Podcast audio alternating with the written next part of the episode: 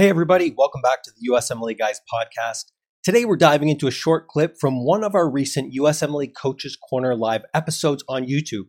This is a quick tip that you can take and immediately use to boost your USMLE Step 1 and or Step 2 CK exam performance and results. If you find this tip to be useful and you want to ace your USMLE exams with certainty in less time and with ease, Visit us at usmleguys.com to learn how we can help you make it happen.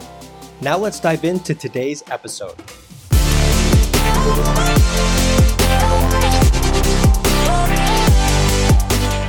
You need, if you want to really make progress with your prep, with anything you're doing in life, you need to ruthlessly protect your time. I don't think this is something that I've ever brought up in one of our um, coaches' corners, but there is a huge problem with you sitting down to study and your phone.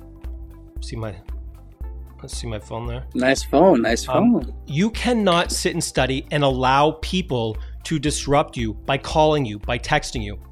You need to guard your time because Yep. If we talked about this before, if you get disrupted when you're in the zone, it's going to take you 20 minutes or so to get back into that deep state, right? Your brain waves change when you're studying and focused, and then when, oh, my friend just called or texted.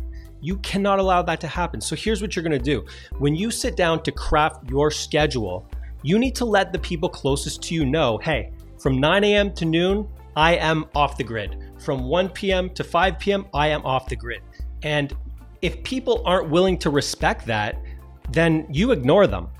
And yeah. you know, if you have your parents, your your spouse, your boyfriend, girlfriend, whatever it may be, and you tell them, "Hey, you know, I need to just focus."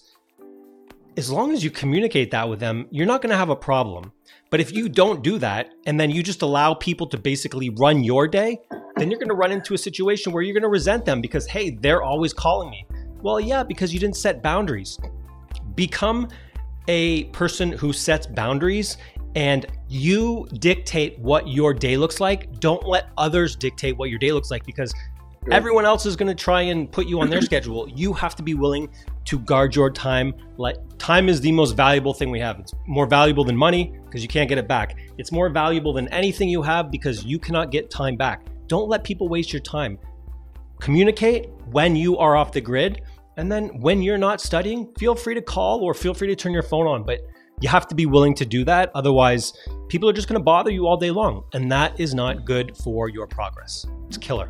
And, the, and there's no excuse because now with our phones, for example, the iPhone, they have this focus and this and do not disturb, which I put that on quite a bit if I'm with my sessions during the day because I don't want to keep seeing because students are texting us all day long, obviously respectfully because they work, we work with them. But if I'm on a session or two or three or four back to back to back, my focus is on you, right? The student, the doctor. Mm-hmm. I can't keep seeing boom, boom, boom, boom, boom, boom, because that there's no emergency, right? I mean, if family and friends know we're working too, and if I start seeing notifications pop up, I'm being distracted from you personally, and that's why there's no excuse now. Just like if you're at work or you're in a rotation or you're in a classroom, put the phone aside at least every hour, take a two minute break, look at your phone, check it out if you need to, and move on or be more disciplined say for the next three hours i'm working because i am i need to do i need to do very well to pass this test to move on to actually be in the hospitals right? This is an exam guys. This is not your life right now. It should be your life to a point but you can't let the, the exam dictate your life. You have to take charge of it. Simple as that.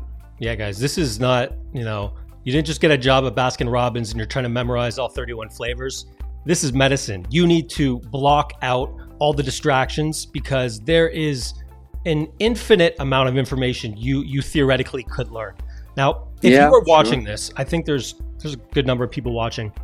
If you're watching this and you are someone who keeps your phone on, you know, takes calls or texts during the day, and you know, you know deep down that it is distracting you, do me a favor, hit the thumbs up button because I want to see how many of you are actually willing to sacrifice their social life for a few hours a day for progress, for big progress with their step one prep.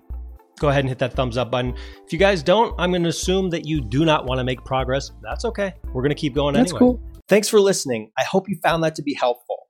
If you want more, be sure to check out our other episodes right here on the USMLE Guys podcast. And if you're ready to dive in and simplify your USMLE prep process, don't forget to head over to usmleguys.com. I'll see you all on the next episode.